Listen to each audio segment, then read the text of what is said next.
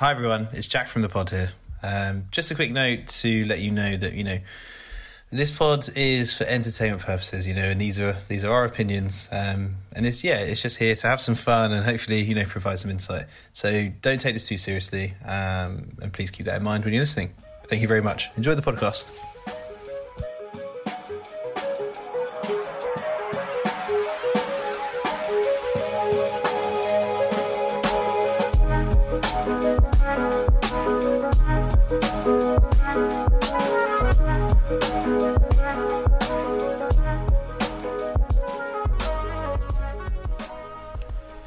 Good evening. Welcome back to From the Backseat. This is episode ten. Episode ten. We've made it. First milestone. Game Week Review six. Another big weekend full of controversy, which we're going to get to. And guess who's back? I'm very happy to be back. Um, this is Jack, by the way. I've not been fully replaced by uh, the master, Joseph Doherty, quite yet. Um, but I was, I was listening very intently when I was in France, and I have to say, it feels like, you know when a football club buys like a shiny new player and he has a stellar debut, and I'm really sweating for my place in the starting lineup now. So um, a big performance rattled, is needed from me today. Yeah, I was rattled. Uh, rattled. Don't want to be like the next uh, Harry Maguire. No, no, no. There was he had a lot of knowledge. Um, so pressure's on, mate. Big performance today. Yeah, no, no doubts in that, mate. No doubts in that. Wesley, sorry, Joseph, his real name. Um, was brilliant last week. Yeah, it was good to have our in-house Chelsea expert, um, but it's great to have you back. How's Porto? It's very nice, mate. It's uh, ironically not as warm as London, so that's uh, really yeah yeah it's a couple degrees cooler, but actually London is just quite unpleasant really after a certain certain amount of heat, so it's really lovely. Went to the beach today, had a great time. Now I'm here yeah. here with my you. My heart bleeds for you. My heart bleeds for you, mate. Yeah, it's been pretty muggy here. Had a number of thunderstorms, which has uh, kept it interesting. Um, and yeah, speaking of stormy situations, it's been quite a controversial weekend of football, wouldn't you say? Indeed it has. Indeed it has. Um, it's been a lot of V A R controversy, which we're going to get to game by game. Um, no, actually, I'm just going to summarise it. It's fucking bollocks. I'm sick of it, mate. This is maybe the worst weekend of V A R ever. I've always been pro V A R, but this, this weekend has left me on the on the edge because, as Jack says, we're going to get into it, but now I'm fuming. These these the V A R needs to go. It's got to go.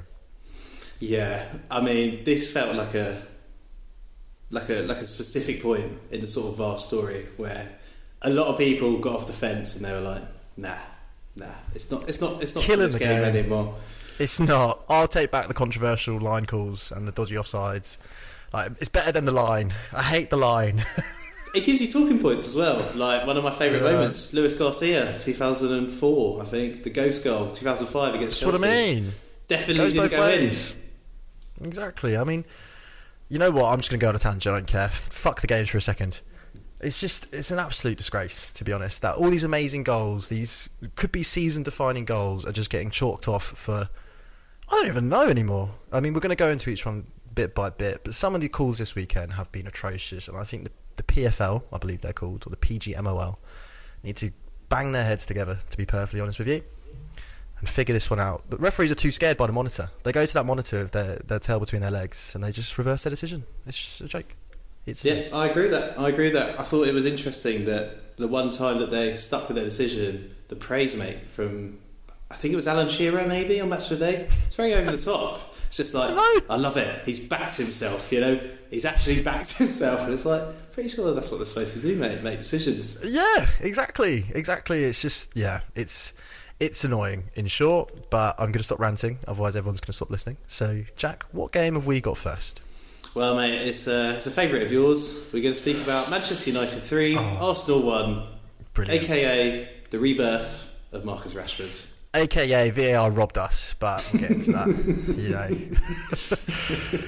um, um, you want to go? You go. Go on, tell me what you think first before I get all biased on it.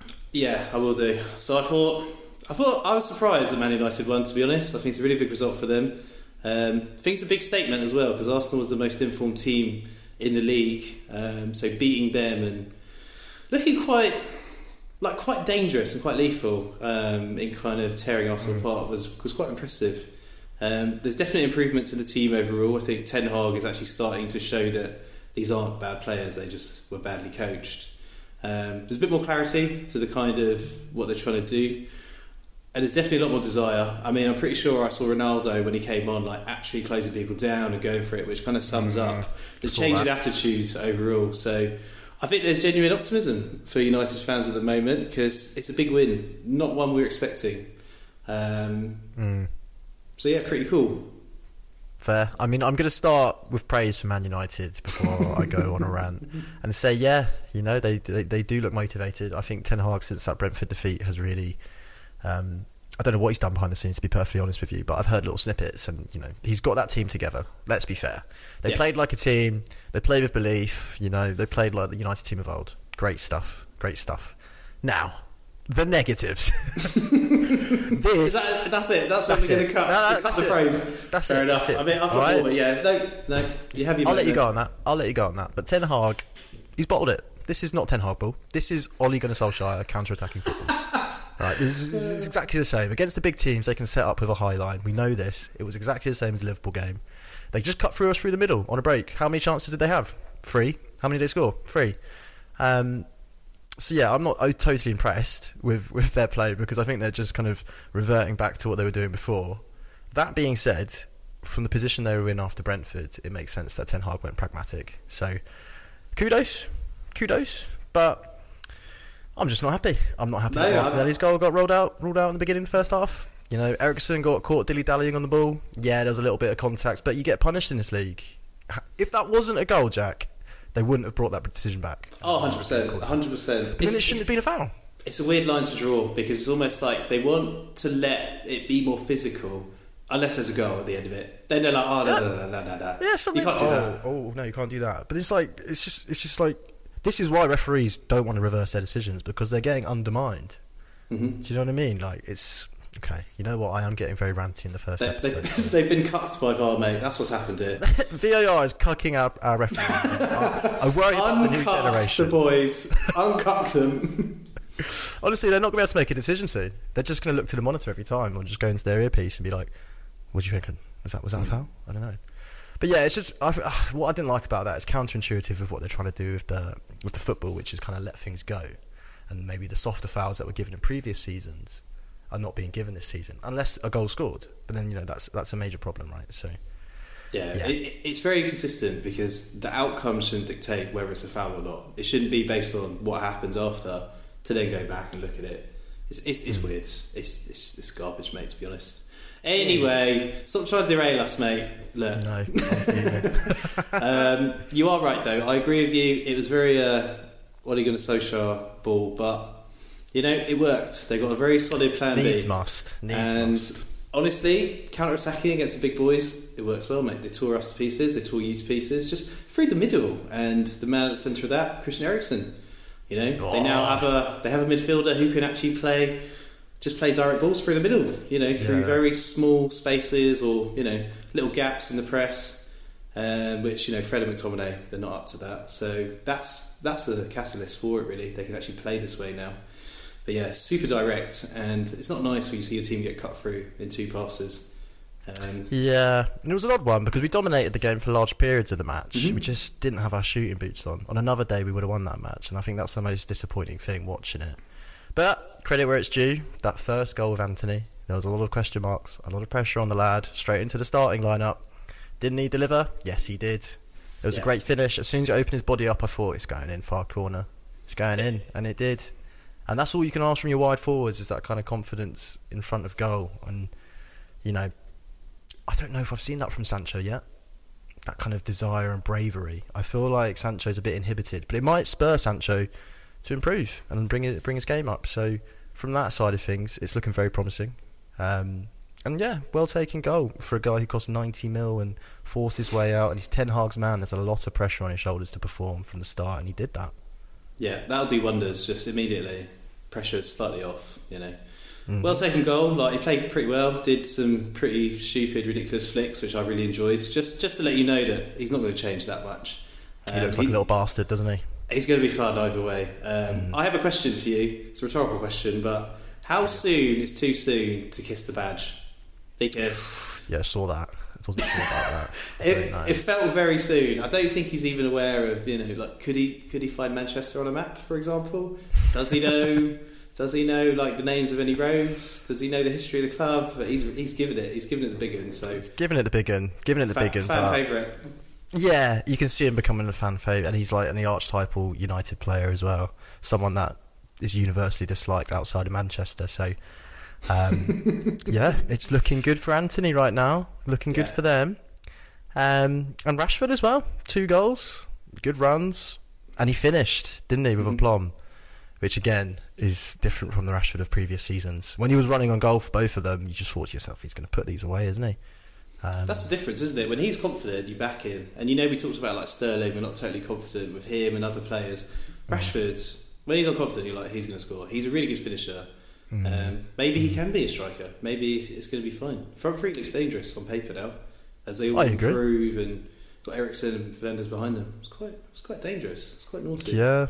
Yeah, I mean, these last kind of final weeks of the transfer window have done wonders. They've kind of really revamped the team since that Brentford defeat. It's almost a completely different team.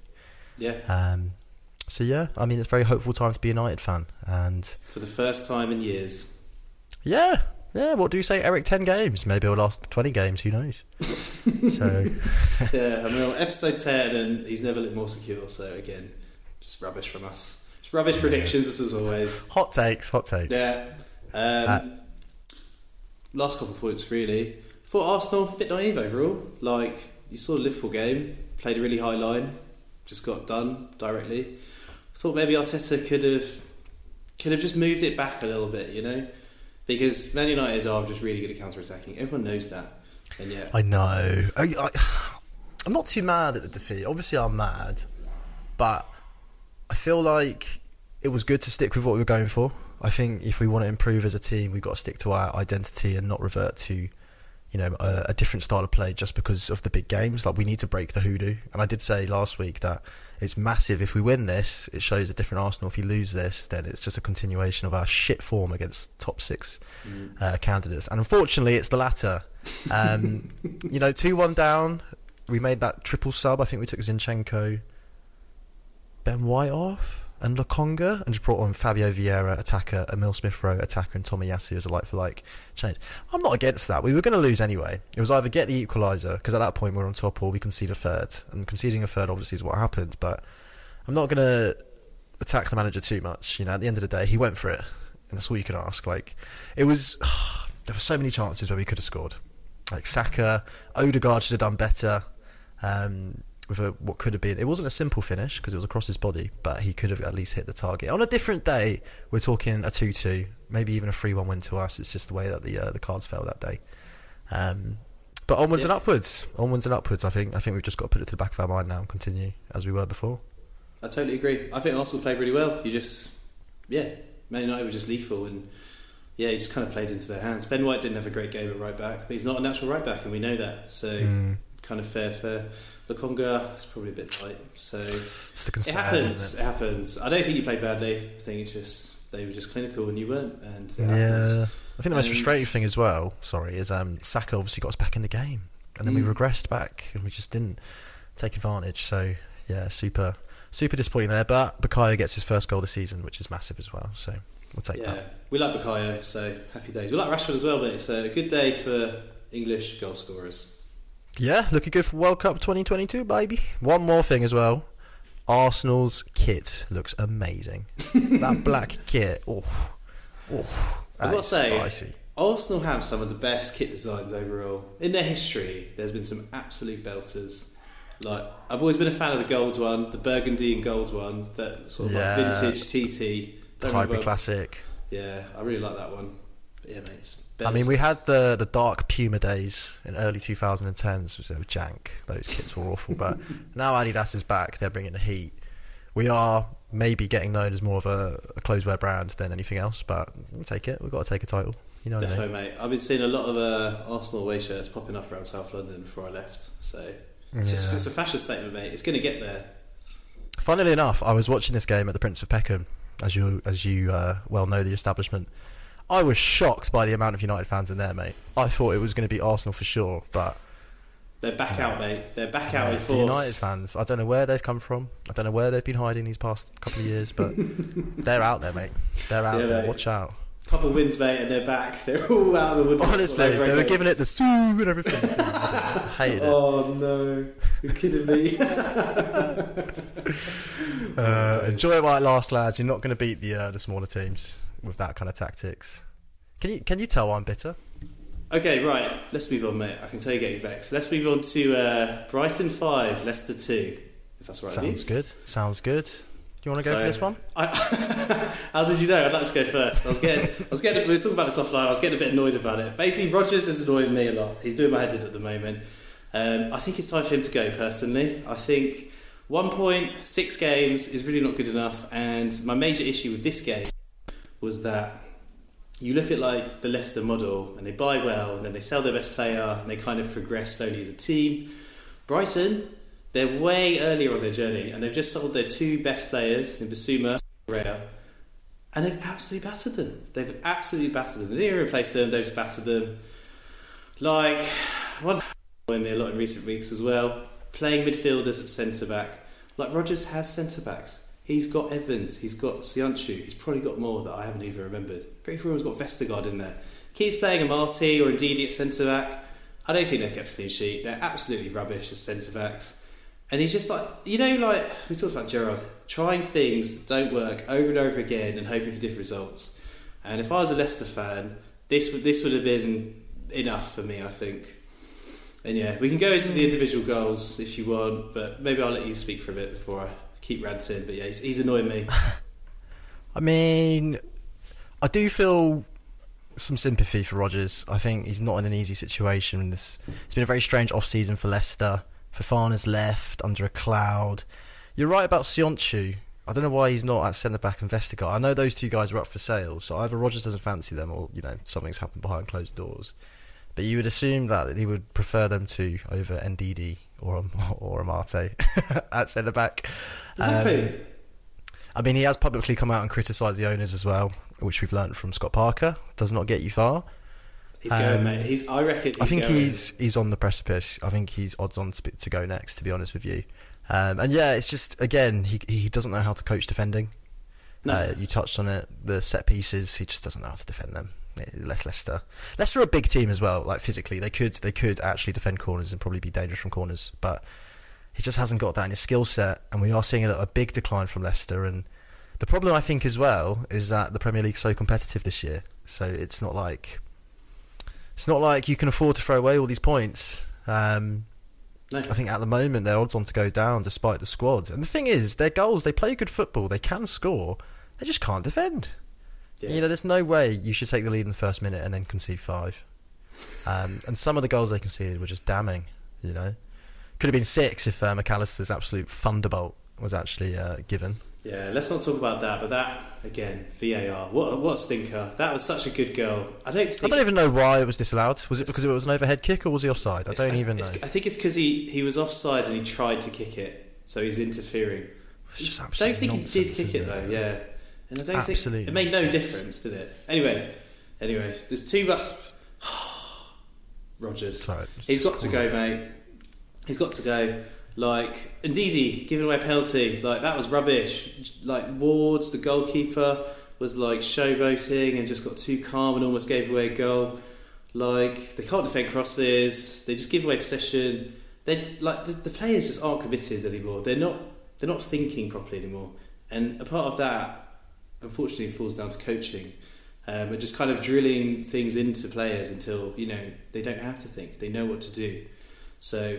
I think his time's up, unfortunately, for him, and it's a bad trend for him because now we know he's a sort of two-year good vibes manager, um, and after that he cannot arrest um, a slump once it once it truly kind of sets in. I think that's a that's a bit harsh, isn't it? I mean, he won the F A Cup. He yeah, did get but, two but top once five they finishes. Slump is what I mean. Yeah, yeah, but that's what I mean. His it, you can go up very hard with Brendan, like you can you can have some really great periods, but once it goes down, it doesn't come back up. So the only difference with that, and it's a bit of a caveat, is I just don't think the board have backed him. I don't think they've equipped his squad in the same way that Steve Cooper's been equipped for the Prem at Nottingham Forest, for example. True. So I do feel for him. you know. But it's up to him as a manager. This is what you've got. It's still a good enough team to get mid-table at least. Yeah, um, I, I understand. I mean, they had weird signings last summer anyway. You know, they had like Samare seems to not be rated at all. Vestergaard, weird. Didn't they bring in um, Bertrand, Ryan Bertrand or something? Which is just oh yeah, Southampton free. Yeah, he's just yeah. disappeared. So like the signings were bad, and I don't know if that comes down to him or someone else, but yeah, I think it's time for change, mate. And hot take here: Sean Dyche, Claxon, mate. Sean Dyche, oh, no, sound the alarm, no. mate. They're in a relegation fight. Give no. Sean Dyche some attacking players and money. Let's see what he can do. I mean, I like that just as a little social experiment, but I think for Leicester's sake, they can't they can't go back to Nigel Pearson ball. Do you know what I mean? Like they've they've done so well to evolve since they won the Prem. For them to revert back to Sean Dyche, I mean, Bring woe it back. is me. Bring woe it back. Me. Woe is me. Do you know what I mean? We've got another one of those in, in the Premier League. We've got we've got an improved version, which is which is Brentford, which are essentially like a yeah. a decent Burnley. So just leave Sean Dyche in the Championship where he belongs. I don't, Leicester fans, you don't want this, surely. Um, what I will say though is uh, I was on Twitter and I just feel like the whole situation has got a bit toxic in the sense um, James Maddison left a tweet saying goodbye to Wesley Fofana. Um, and you should have seen the Leicester fans just getting mad, getting mad at him for just saying like good luck to Wesley Fofana, to the point where Maddison had to like point out like this is no disrespect to the club by saying goodbye to a colleague. I know that that was bad, but I think it just shows that. Like tempers are flared and people are having a bad it. time at the moment. This is why I think it could be terminal and irreparable. Um, it's just yeah, purely because I, I think it's got too toxic, and I've seen it at Arsenal, we've seen it at United. When when the fans turn on the club, let alone the players and the manager, then you've got a real problem. Yeah, exactly. But you know what? Let's go on to our favourite subject. You know, are Brighton now the best team in the league in terms of resources versus performance? I honestly think they are. Yeah, without a shadow of a doubt. Where they are right now, they're they're far outperforming, you know, all expectations. You look at their squad; it's not that good on paper. It's not that magical. The, the, I, I would look at any of their players and think they would get into Liverpool's team, and yet they're absolutely destroying us in terms of performance so far. Like they're miles ahead of everyone. So I don't really understand how they're doing it, but it's Tony Bloom. It's incredible. It's truly incredible. S- Star Lizard. Google it, fans. Star Lizard. Tony Bloom's mysterious company that's to do with sports. Let me tell you, that is the key. Because they lost Dan Ashworth to, to Newcastle as well in the summer. Like their main dude for recruitment, who was really like highly coveted. Yeah, um, I do wonder. Still banging it. Yeah, I wonder if there'll be a drop off at some point if the sort of Dan Ashworth legacy overlaps. You know, in the future for a certain amount of time, and then starts to drift a different I mean, direction. But we've seen it with Southampton, we've seen it with Leicester. These were the previous teams with a similar sort of model that thrived. I just feel like everything that Brighton do though is not on a whim. It's not emotional. Like every, it's so calculated with Tony Bloom. Mm-hmm. You know, he was a professional poker player, right? You know, the, the guy, the guy is high stakes, high rewards, and he just makes good decisions. And I just can't see them letting Dan Ashworth go without them being confident that they can continue what they've built, you know, w- without him. Which is what I think is important, is that the structure is, is not associated with any one person within their staff. It is literally from the top down, from Tony Bloom, who's really hands-on involved. So I think the people can come and go, but the ethos stays the same. Yeah. And I they're think, doing all the right things. I think that's fair. I think that's a very... Yeah, I think they're built for success, Brighton. Um, I mean, one for one, like one specific, the fact that they play Trossard as their left wing back now after getting rid of Cucurella, they haven't even bought someone in, as far as I can tell, to directly replace him. They've moved Trossard. Guess what? Trossard's getting more goals and assists already than Cucurella. Mm, you see that that make, run for the penalty? Make it make sense. Like they're just like, ah, oh, we sold our left back who was our player of the season. Do you know what? We'll just move an attacking midfielder there. Guess what? Totally works, totally fine. It's unbelievable. I mean. They know what they're doing. They and know what they're doing. And they picked up that, what was his name? Epifinia? That's probably a, a murder of his name. But they picked up a, a decent left back. It was, wasn't bad. That Ecuadorian fella from Villarreal. You know, fifteen mil. Quarter of the price. He looks as effective as a Cucurella. I'm really sorry, Cucurella, but yeah, you know, it's just yeah. another really smart, smart sale. You know, it just makes other, it probably makes other teams' fans wonder, like, why is my team not doing this? It exactly. makes it look so easy. But we, as we know, it's extremely difficult. That's why they deserve a lot of credit. My final point, I guess they don't need Danny Ings after all. They don't need Danny Ings. Poor Danny Ings, he's still there. I guess right. They just don't need him. Scored five without a striker, it says no more. But before we move on, let's just give props to McAllister. Yeah. Got one taken off him. Fine, I'll score two more. Again, like, he was just, to me, just a kind of average squad player last year. Starting, starting to become the dominant midfielder in that team. It's just unbelievable. Argentinian Again. international, I'll have you know. Is he? Yeah. Remember, Argentina just got attackers. They haven't got anything else. Is that still the case, though? I'm pretty sure. If he's in the team. I mean, he's, he, he looked really decent. Yeah. I'm not, I'm not slagging him. It's just...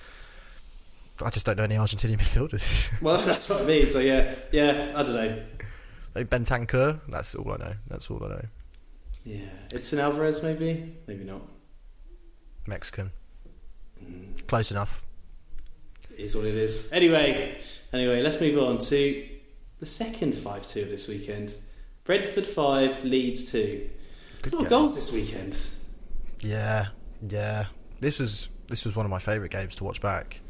Yeah. Um, I, there's nowhere else to start, really, but Ivan Toney, is there? I mean, last week, me and Wes were discussing about his potentially being on the plane to Qatar, and he must have been listening because he banged in maybe one of the best hat-tricks I've seen in years it was, against it, Leeds. It was wonderful because, yeah, all the goals... were just totally, totally different. Totally different skill sets as well. Mm-hmm. Um, mm-hmm. The only the only thing they have in common really is the kind of calmness and sort of presence of mind to just do the right thing. I mean, free kick was like unreal. But the chip, the chip was the best one, wasn't it? The chip oh, was the great. Chip. Because he's meg- chip. he's nutmegged someone. He's there, just calmly rounded the goalie. You know, had got a, a bit alert, closer, got a bit closer, it, yeah. And then just I mean, it was basically a golf chip. It was just beautiful. Yeah, I mean, that only comes with confidence from scoring two absolute banging set pieces. I mean, even the penalty, which you've, you've rightly noted, was just like a toe punt, wasn't it? Yeah, I mean, yeah. It looked like he was going to go to the goalie's, his left, as in Ivan Toney's left, he's just banged it right. But the way his body's shaped up, it, I can see why the goalie went the other way, because it really did look like he was going to go that way. But it's down to his technique, barely any run-up, just absolutely walloped it. Yeah, Thomas Frank is on record saying he thinks he's the best penalty taker, you know, in the Prem.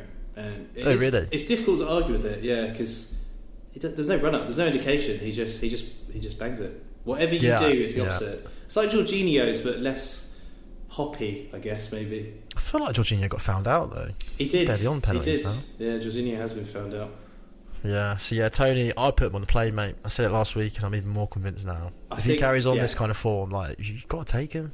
I think right now he's number two because he, unfortunately for Tammy Abraham. Gareth Southgate is a bit, it's a bit like introspective. Outside of like the Premier League, I don't think he goes to many matches. I don't think he's that bothered. No. Um, so yeah, I personally would put Ivan Toney as number two right now after Harry Kane. It'll be interesting to see in the international break if he gets a call up, and he should on current form. Um, so all eyes on you, Gareth, mate. Don't make a mistake. The whole country's watching. Yeah, agreed. But yeah, it was just it was just a really good game. Like it seems like everyone had their shooting boots on. Um, Brentford are probably the most similar team to Brighton right now because everything's good, everything makes sense, all their players seem to be firing and showing levels we didn't even suspect they had. So are we potentially looking at, and this is a hot take, are we looking at Brighton or Brentford in the top six this season? Well, I do feel like they'll fall away, but you know, if they carry on this form, they can beat anyone on any given day, and they've proved that in six games already. So, I wouldn't want to rule it out. I'd say they're up there with Newcastle. They're up there. I mean, on form, they're all looking better than Chelsea. You know, I'm just going to put it out there. Chelsea are looking very patchy. I mean, yeah, it will be interesting to see where these guys turn up. You sh- they should expect top ten from the first six games, based alone. one hundred percent. I think they'll be very disappointed. However, there are a lot of good teams in the league, but yeah, Brentford and Brighton seem to be like a couple of levels ahead of everyone right now, I'd say. Like, Arsenal, Man City, Brighton and Brentford are probably the four most informed teams right now in England. Yeah, that's fair. And you know what uh, is a fun link between Brentford and Brighton? We have touched on this before. Um, other than they both begin with B and R? Well, that's that's a point. But Brentford's owner is a Tony Bloom acolyte. Oh God, you're a Tony Bloom acolyte, mate. Jesus. No, but they, he worked under Tony Bloom, or they worked with Tony Bloom, and now they've both got a similar idea on how to run a football club, and which two clubs are looking like the up and coming. It's no coincidence. It's the strat. It's the strat, baby. Do you know? By strat, I mean strategy. Do you know of any other uh, acolytes? Because Me. You, yeah. We need to get you in. I'm uh, a big, big fan. Maybe Tony Bloom can be our first guest. That'd be that'd be quite the coup, wouldn't it? He wouldn't. He wouldn't tell us any secrets though. Like he would. No. He would probably mislead us and poker face us. You know. Oh, I'll take that. Just get him on the pod. Tony Bloom, if you're listening, biggest fan right here. I'm still team Bamford, mate. Bamford, mate. Come on. I've tweeted you one time. Come on, my man. Get aired by Patrick. But let's move on to Leeds. Yeah. And what I wanted to say is Sinisterra or Sinisterra, Sinisterra. God, I need to get these names right. It's um, not easy. There's a lot of new names to learn. I, I, I'm glad you went for it. I was just gonna. I was just gonna. I should just call him City from next on. Yeah. But he he looks like a quality signing. He knows where the goal is. Like yeah. His finishes are purposefully deceiving, and he did it last week where he kind of just got a near post goal against I think it was Pickford against Everton, where he just kind of. Did, did him with the eyes, and this week was something similar. He just kind of slotted it beyond the keeper, and he just makes it look easy. So he looks like a quality player, and he's going to be dangerous this season for Leeds. Definitely. Actually, most of Leeds' signings are actually looking really good, which is not something I was expecting when they all happened. I mean, I've not heard of most of them until they came. You know, maybe just in passing. So Leeds actually know what they're doing, it turns out, with transfers, despite getting absolutely humped in this game. Um, yeah. I think oh, it's their style of football, isn't it? Yeah, I was going to say, arguably it's a bit of a throwback to Bielsa, because this does happen to them every now and again. You know, the way they play does invite these kind of games, um, where if the opposition can kind of get at you and pull you apart, they don't sit back, they don't look to kind of consolidate, you know, and just be like, right, ten minutes without conceding, let's just get a foundation. They're like, nah, next goal's ours, next goal's ours, no matter what, and it can sort of get out of control quite quickly, but, yeah. They got a bit sloppy at the end, to be honest, um, mm. and kind of encapsulated by Jesse Marsh getting a red card. I think he probably lost his head a little oh, bit, and then the players did no. as well. Sorry, sorry. Back to V A R. Sorry, guys. How's that not a pen? Someone tell me. Someone look me in the eyes and tell me how that wasn't. A, it wasn't even like one tackle. It was like three different fouls in one sequence, and they pulled it. Oh, I can't. I can't. I can't. Leeds fans, how are you feeling? I can't even get over that one. That one is shocking. That one was shocking. I, I would get sent off for that. If I was Jesse Marsh, I would get sent off. Because yeah. I gave a penalty the other way for something even softer. That is really true. I'd forgotten about that. I would be livid. I mean, I'm pretty sure he came on the pitch, which is actually hilarious when you think about it.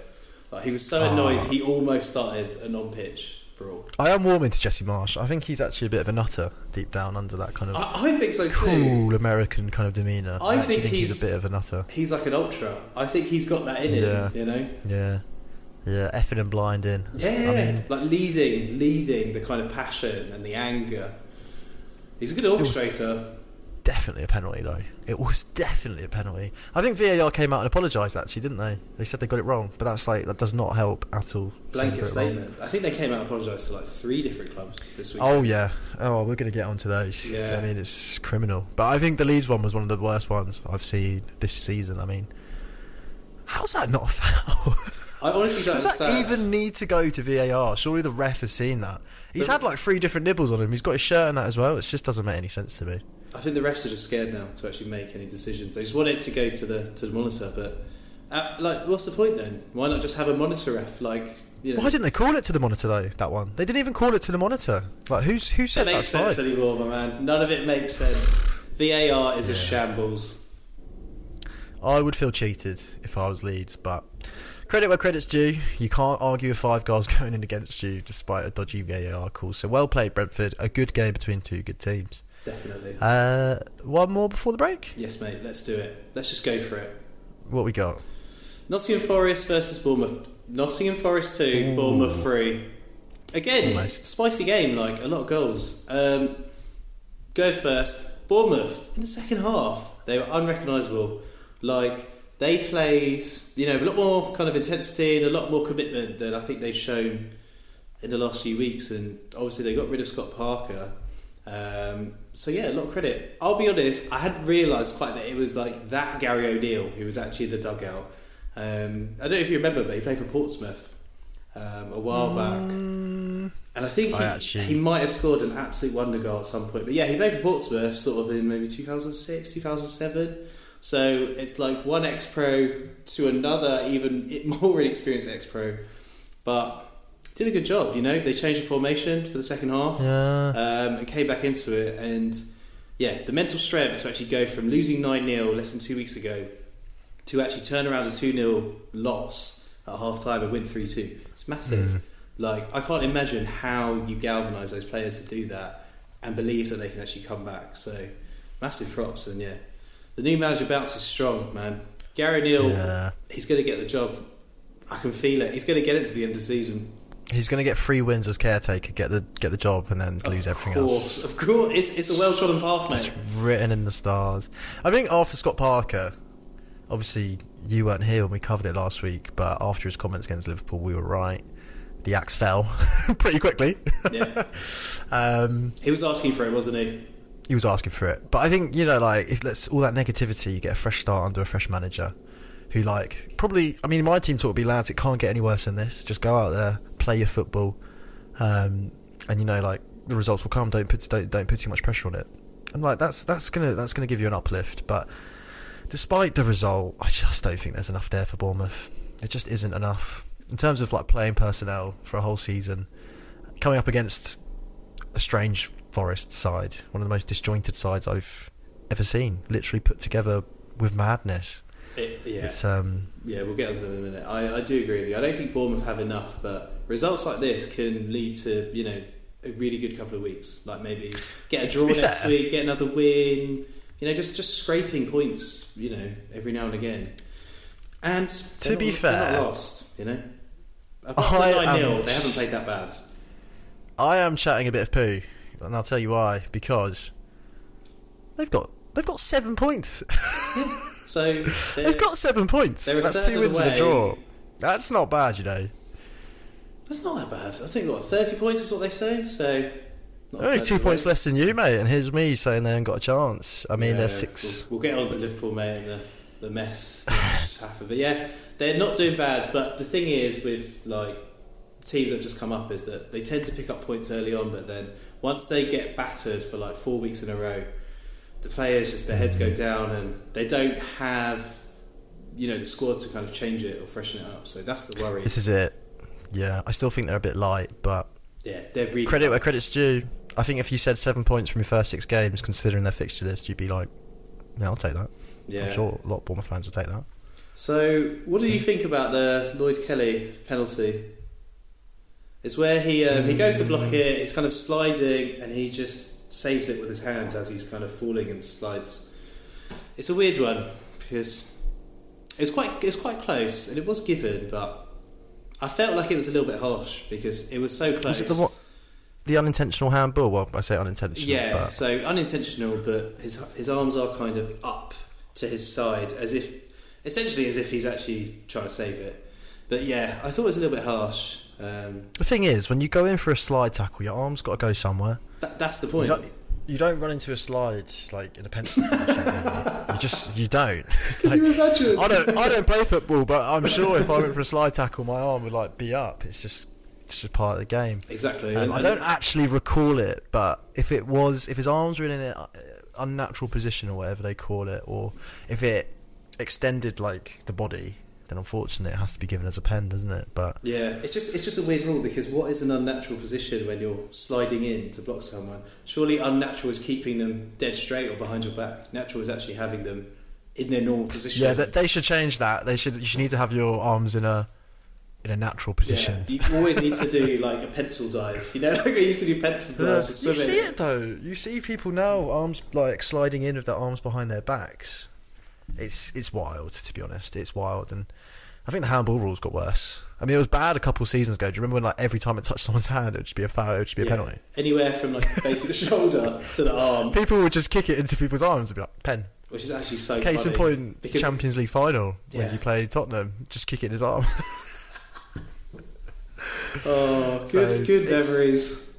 It's better than that, but I thought V A R would stamp out all of this kind of fifty-fifty-ism. It just hasn't. It's made it worse. I think it's just pissed people off more. I think I think I think that's fair, because what it what it's done is two things, right? It's made super horrible, like, millimetre offside decisions, which no one likes, no one cares about. But then decisions that aren't, you know, like black or white, it's just made them worse is somehow, because you just watch it from nine different angles, and before you know it, you've forgotten how you even felt about about the foul. You've watched it in slow motion mm. for so long. You're like, wait, he did touch him, and then you're like, but it is a contact sport, and it's almost like they forget what is even allowed in the rules. But yeah, it's it's it's terrible. You thought it would be good, but it's still humans controlling it. It should only be used for offside and goal line, I think, basically. I agree. I, and also, you're undermining the refs, and they're, not, they're just not bold enough to make the calls anymore. So it's having a bit of an adverse effect. Um, but I've ranted enough about V A R, and there's plenty more coming up. Plenty so more, mate. I'm pretty sure almost every other game, mate, there's a V A R rant. Uh, pretty much. One. It's been an awful weekend for it. Big one coming. Um, um, on to Forest. They've now conceded yes, nine goals in two matches and only scored two.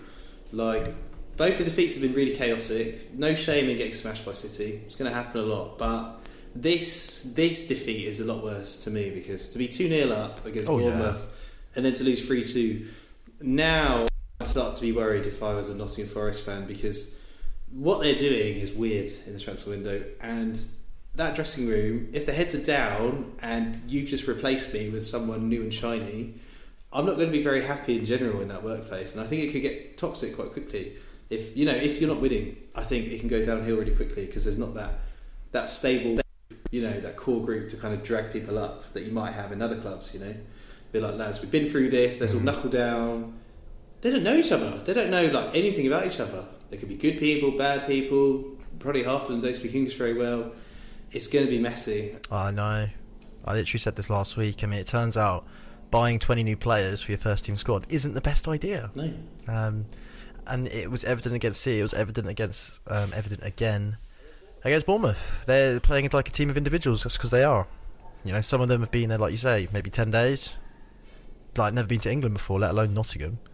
And suddenly they're like, yeah, they don't speak English. They've got to learn this new system under Steve Cooper, who's not the most intelligible manager out there. You know, even just getting used to what he's saying is going to be hard. So yeah, I mean, there was so many red flags with their transfer activity, yeah. and what I do think is they'll probably improve as the season goes on, as they get a bit more cohesive as a team. Who knows? Who mate? knows? It's, right? It's, Who knows? It's unprecedented, knows? So no one knows. Maybe next season they'll be really good. But in what league? You know, I wouldn't like to guess right now. Nah. Nah, I mean, question marks on them. And I, I, they need to get some points on the board. Like, they really do. And Bournemouth at home, you really would expect them to to get at least a point. So, yeah. you know, they're going to be pretty demotivated going into the next game. Yeah. But, it's like we said, though. You know, jury's still out on them. Jury's still out. But, yeah, we said there's no easy games, but Bournemouth at home is one you mark down. Three points. Got to be. Got to be. So, to get no points Got to. Got to. is very, very bad. Um, Agreed but, that. You know, they could just field a new eleven next week and... Who knows? Maybe it'll be fun. They've got they've got the backup, but I mean, yeah, it's uh, strange times at the City Ground, that's for sure. Yeah, right. I think that's a good point. Um, should we go to a break and then we'll get back and get angry about that?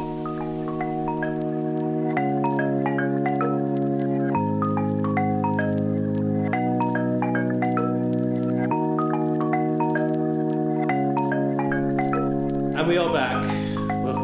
I'd like to uh, quickly apologise. Um, I'm in Porto, so, you know, I'm in an Airbnb. Life is different here. I don't have a designated uh, room where I can uh, I can record myself, hear my thoughts and be in peace. And unfortunately, the man upstairs is doing D I Y right now. So that may that may have come across in, in the last section. And also, I'm pretty sure a dog went absolutely crazy outside the apartment door. So, yeah, a little bit of... um. ambiance for everyone, but yeah, little Porto A S M R for you lucky listeners. I've told Jack off off camera, so uh, there's going to be no interference. Yeah. In the, in the he, he's, got, he's got Joseph on standby now. Like he's he's cranking up the pressure. Joseph will be listening intently. He will, mate. His time's coming. He'll be making notes, mate. Look at all the errors. Look at this sound quality. And speaking of Joseph, let's do Chelsea. Yes. Chelsea West Ham two one. Lovely segue. Um. Yeah, you know what? I'm just, just going in it. Robbery. Absolute it was robbery. robbery. It was total robbery. Oh, like, man. West Ham have been robbed. I can think of at least two games now this season, probably three, where they've just been absolutely robbed. I mean, there was one where they hit the bar like three times. I think it was against Forest, actually. Yeah, this. I mean, Forest, that was their own damn fault, but this is just disgusting. Like, this was maybe the worst one of the week, even worse than Leeds one. The fact that they've ruled out a last-minute equaliser. I mean, I don't know what happened. The guy ran into Mendy, he's got every right yeah, to go for that last ball. Last time I like, checked, how's that a foul? You can go for the ball, and if you hit the goalie, it's fine. As long as the goalie doesn't hold his, the ball... His trailing leg caught him, man. The his irony leg just is that him. That could be given as a penalty. You'd be looking at that like, oh, oh, did Mendy just touch the player? Still contact. You never think, oh, he's fouled the goalie there. You think, oh, is that a penalty? Never. Oh, it's crazy. Never. Never in a million years did I even consider that a foul. When they called it back, I was like, offside? Yeah. Like, didn't look offside. Scandalous. And then, oh. But the worst part is the referee agreed. Yeah. Oh, mate. That's the biggest problem. Like, V A R's pulled that up. There's nothing there. This is the biggest issue with V A R right here. They always say clear and obvious. There's nothing clear, nothing obvious that it was a mistake. It looked like a good decision. Maybe it was a foul. Not clear, not obvious. Leave it alone. You're not supposed to change decisions. You're not supposed to change decisions. It's only if it's obvious. I, honestly, it's it's it's, it's scandalous that yeah. one. It was scandalous. Can't help but think that maybe there's a bit of corruption involved. I know it's going to get my tinfoil hat on, but you see decisions like that. How? How? Like, the integrity of the game is in danger, people, because, you know what I mean? Perfectly good goals are getting chalked off, and it seems more and more frequent as well. Yeah. So, and, and you know, we have to caveat the whole game like that. They, they, they apologise after, and it's like, so you, you've watched it more, and now you apologise, but you've had time to watch it. Yeah. What, like eight times, and you still think it's wrong? But how can the average football fans clearly see that? But V A R, people that are supposed to be, you know. I, I, I just my, my my mind boggles at the thought that someone on a screen has watched that back and forth. Oof. Yeah, Oof, it doesn't make like, it doesn't ow, make any sense. How's that happened? Like Mendy Mendy's pulled a fast one here as well, because he looked, you know, he, he looked like he was really hurt. He looked like he was play acting. Which oh man, it, it looked like he was on the, fully made the most on the beaches of it, yeah. in Normandy. It's an absolute piss take. Do you know what I mean? Like it's like holding. Oh mate, he's looking ropey, and yeah, he's been saved by the bell yeah. by V A R, but. That was on Mendy. That was a Mendy mistake. That wasn't. That wasn't Mendy sold the dream. Like that. That was the kind of shithousery that we expect from, like, you know, the masters of the dark arts, like Sergio Ramos or like Suarez. You know, it was like mm. he's fully turned this whole mess up that's basically his fault into disallowing the goal. It's unreal. But yeah, it was a joke. West Ham should be livid, and that return fixture, red cards. Put your money on it, hundred percent. Oh yeah. Oh yeah, that's, that's going to stoke up the rivalry when they go to uh, the Olympic Park for West Ham for the return mm, fixture. Spicy. Yeah, but it, for me, it just ruined the whole game. It, it, it, yeah, it did. I mean, yes, yeah. It has ruined the whole game. Should we just move on? Should we just yeah? Go sit back. uh, uh, right. Okay. Oh, let's right. let's just try and progress. Right. Chilwell. I was worried about Chilwell because you spend sixty-two bill on a, on someone to replace you. You're probably going to get replaced, right? But he came on, changed mm. the game, like. That finish was unreal. Like, oh, oh. takes it on the touch, out the air, with such delicacy. Then, like, pirouettes. And then finishes from, like... And then Meg's yeah, in. It's unbelievable. From, like, from the byline, he's, just, like, put spin on yeah, the ball. So it's kind of just that was incredible. I don't know if he'd be able to do it again if he tried. I feel like that was, like, a pure instinctual kind of goal. But Chile, he does score a fair few. Yeah. Definitely more than Cucurella. And then he got the assist as well for, for uh, Havertz's winner. Oh, that's so right. That's right. I guess he's going to start next game, which means is Cucurella back on the bench? Pretty mad. It's going to be very interesting. Not for sixty mil. It's just going to be interesting to see how that develops, because there's not a more stacked position, I don't think, right now in terms of uh, left backs mm. than that. Two like internationals. What I will say, just going for it. I, I don't think Cucurella's really justified being number one though. He's been good. He's been those set pieces are good. He's good enough, but for sixty-two mil. You expect more than just good. Well, yeah. I mean, the fact that he cost more money from Chilwell, and Chilwell had the premium um, of being English, means, yeah, they probably overpaid by, honestly, like, maybe double. Okay. Let me put it like this. Is Cucurella on Cancelo's level? No, no, no. Then sixty-two's, you overpaid. But you've overpaid a lot for sixty-two mil. Simple as that. But is Cucurella better than Harry Maguire? Oh, yeah. Yeah, I so mean... it's a bargain. You know, you can't got to judge anything to the Harry Maguire transfer. Got, you you've got to judge can't. each deal on the kind of the market at that present time. and Chelsea just couldn't negotiate. Todd was like, whatever, I want him, let's have him. Mm. It is what it is. Mm. I just, I'm actually not convinced. I'm not convinced as of yet, but maybe I'm being a bit too harsh. Um, that V A R still leaving a bad taste in my mouth. Bitter. Right, speaking of bitter, Jorginho's going to be bitter because he was dropped. Some very, very choice words from Joe on the last episode. I was listening in. Strong. Cursing the commentator. Straight in. He was off. Didn't even start. When he came on, almost gave a goal away immediately. I think he's losing his spot. I think this might be the beginning of the end. His legs yeah. are gone. His legs are gone. It's almost like... He just looks too slow in the middle. Once now. They found out about his penalties, they found out about everything about Jorginho. You know? Yeah. It was like, we know his tricks now. We know everything about him. It's quite a fall from grace for Jorginho. Last year, third on the Ballon d'Or. This year, absolute yeah, dog shit. Like, drop it's, uh, out of position for Conor Gallagher. He just looks a bit too lightweight for the midfield. I don't know if, like... Kante not being in midfield has that effect on him. Or he like Kante was covering him a bit more. It remains to be seen, but yeah, I think I kind of have to agree with Joe. I think the general consensus is he needs to stay out of the midfield if there are, you know, more suitable players there. So yeah, another interesting point was yeah, Conor Gallagher. You know, where does he play anymore? Because he was playing almost as like a right winger in this match. He was looking up quite well with Riche, to be fair, but. You know, like looking to replace Jorginho, they haven't found a proper place for Gallagher yet at present, and I'm a bit worried that he's just going to be moved around and not play in a position that really works for him and maybe not hit the heights that he did last season um, and then just kind of fade into the background. Yeah, I since that red card, I've been a bit worried for Gallagher just because I don't, I don't see where he fits into Chelsea's system. He definitely looks more suited to a team like Crystal Palace that plays quick transitions and, you know, on the counter, and he can go box to box. I just feel like the system is too kind of oppressive for a player like Conor Gallagher. Yeah. And you're going to see those ropey moments where he does get sent off. Um, Agreed. It's just a bit too static for him. Like he, honestly, mm. it's never going to happen, but he'd actually suit Man United really well. Just rapid counter-attacks, mm. carrying the ball um, and just kind of releasing the forwards. So, yeah. Good player, maybe not the right club for him, sadly. Um, Fofana had his debut. We haven't even talked about that. Honestly, didn't notice him, if I'm honest. So understated, wasn't it? Yeah. Which isn't a bad thing for a defender. Ma- but I guess for eighty mil, you're always expecting fireworks. Yeah, exactly. But yeah, my main point was just yeah, freed up Reece James to get back to doing what he does best, which is just absolutely dominating that right hand side. I thought, yeah, we should not. You know the Kyle Walker experiment for England, where it's like playing with a right centre back.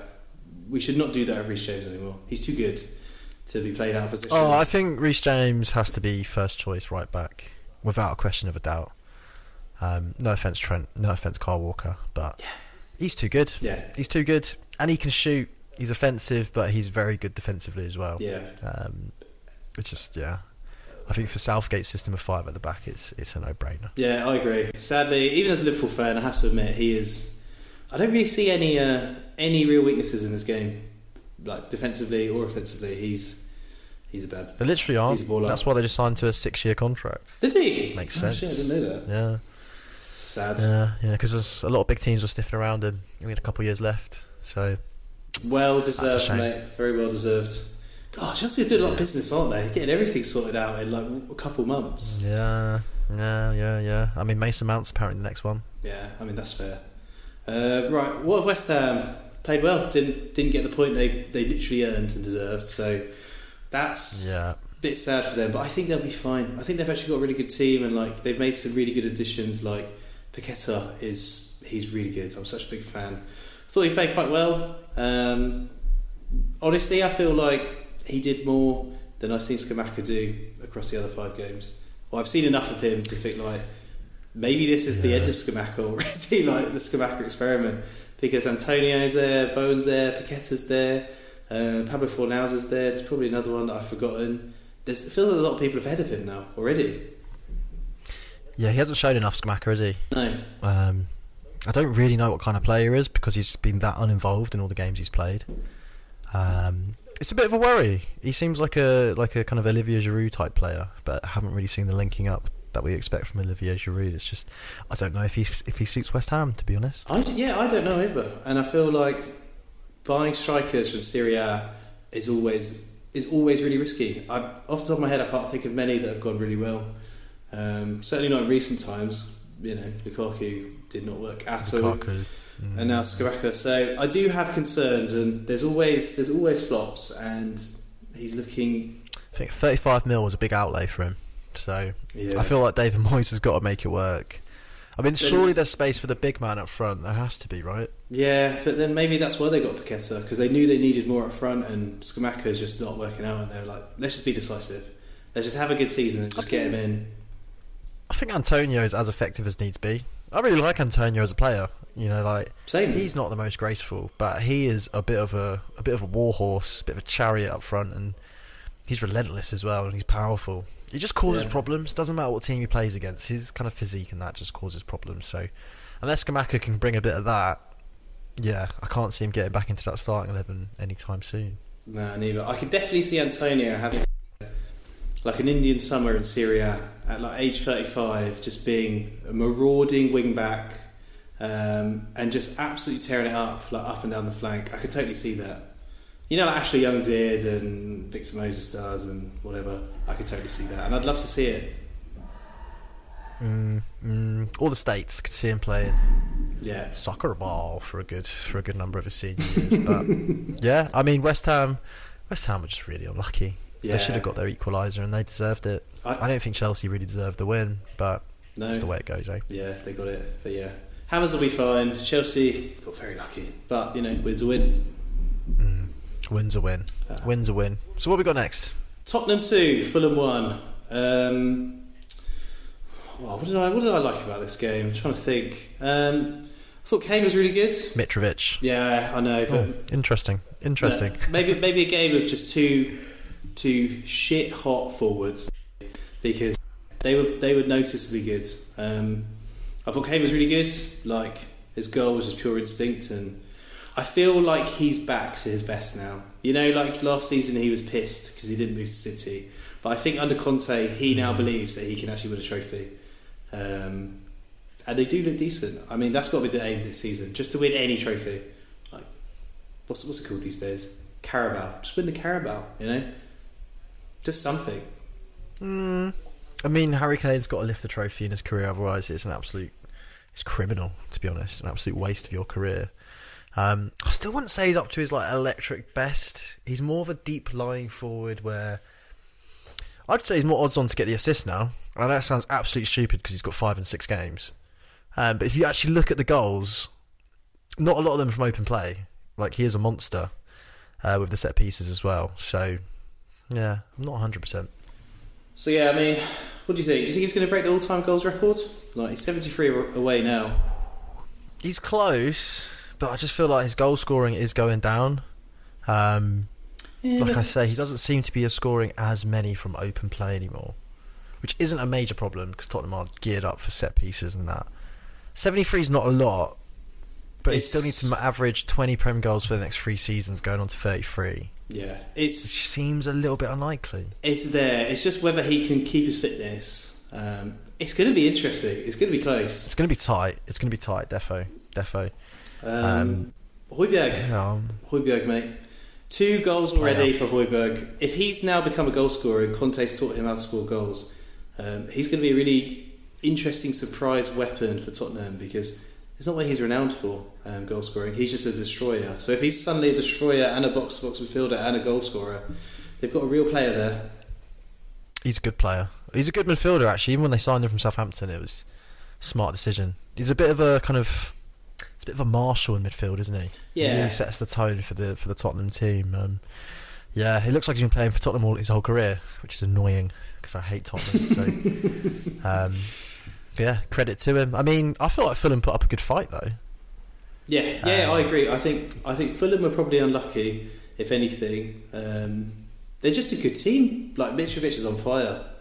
Mitrovic is on fire. What else can you say? Like, his goal was unbelievable.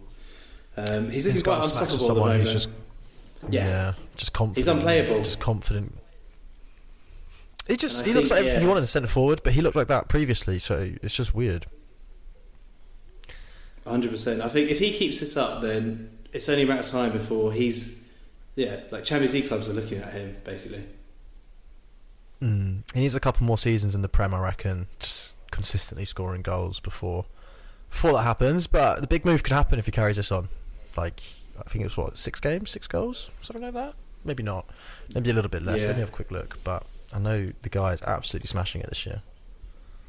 Yeah, mate. He's no joke. He's no joke this season. Um, six games, six that... goals, mate. That's an impressive record, that. Sorry. If it weren't for Haaland, he'd be up there, but... Haaland's different, different gravy, mate. Um, yeah, I just wanted to give a shout out to Emerson, Emerson Royale, um, because like he was done. He was pretty rubbish last season. We were like, we were looking at him and thinking. So they got rid of Serge Aurier, and then they bought Serge Aurier Mark two, basically. and, yeah. and suddenly Conte, like looking really good, like locked down that right wing back spot so far. And you just think, this is Conte. I feel like Conte, he's got a fetish for just getting the right wing back and just locking it down with someone who's not that good. Like, he did it with Victor Moses, he did it with Ashley Young. He, this is his thing. He's just, he does it just to fuck with us, I think. I think he just knows a good wing back, or knows like the qualities that a wing back that he wants in a system should possess. Um, he does strike me as a guy who knows what he wants in every way. So. He sets up his teams just so well. Like, he is a good match for Tottenham, I think. Maybe more so than Chelsea were at the time. Although Chelsea are more ambitious, or were more ambitious at the time. So it's an interesting one. He's the perfect manager to try and take this team to where it wants to be at the end of its cycle. Because this Tottenham team, let's not forget, are nearing that kind of peak. If not at their peak already. I think once Harry Kane...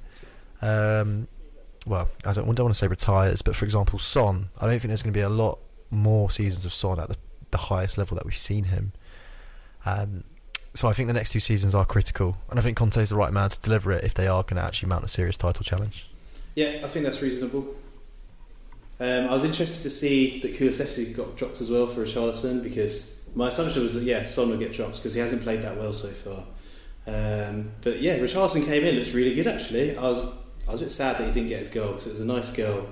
Um, again, Ooh, yeah. V A R just coming um, in and it was unnecessarily tight. I mean, it was off that one. I was like, it was offside. To be fair, you know, it's just annoying. There should be. I mean, obviously, it's not annoying because I don't want to see Richarlison score any goals, but they should give the benefit of the doubt to the attackers. If it's like a bloody shoulder or an armpit, like I've said before, just give them the goal. Yeah, exactly. You get no advantage from being a shoulder length over offside. I've always thought that. I just I thought it's weird because, like, I can't score with my arm, so does it matter? And like, do you remember how the rule used to be? It was like daylight. So if, as long as as long as the attacker is like not daylight in front of the defender, it's not offside. And they brought it so far back that it's like now a finger or like a hair. Like the middle ground was yeah, fine. No, it's yeah, it's it's annoying though because we were calling for V A R for so long, complaining about dodgy linesman decisions. It's almost like we reaped what we sowed. Yeah, just don't, um, just don't let us choose anything. It's too late now. Just don't let us choose anything. No, we don't late. know. We should have preserved the game as it as it was when it was first formed. And I, yeah, I apologise as a modern fan to all the purists because we fucked it. We, we fucked absolutely it. Absolutely fucked it, and we deserve this. We deserve to have all these great goals ruled out. Um, right. Yeah. Should we one more and then go for, go through a break? Perfect. What have we got? Aston Villa, Man City. Oh, sorry, Aston Villa one, Man City one. So I honestly felt like this was the easiest game to call in the whole fixture like pile mm. this weekend. Dead cert for City to win. City steamrolling right. them five nil.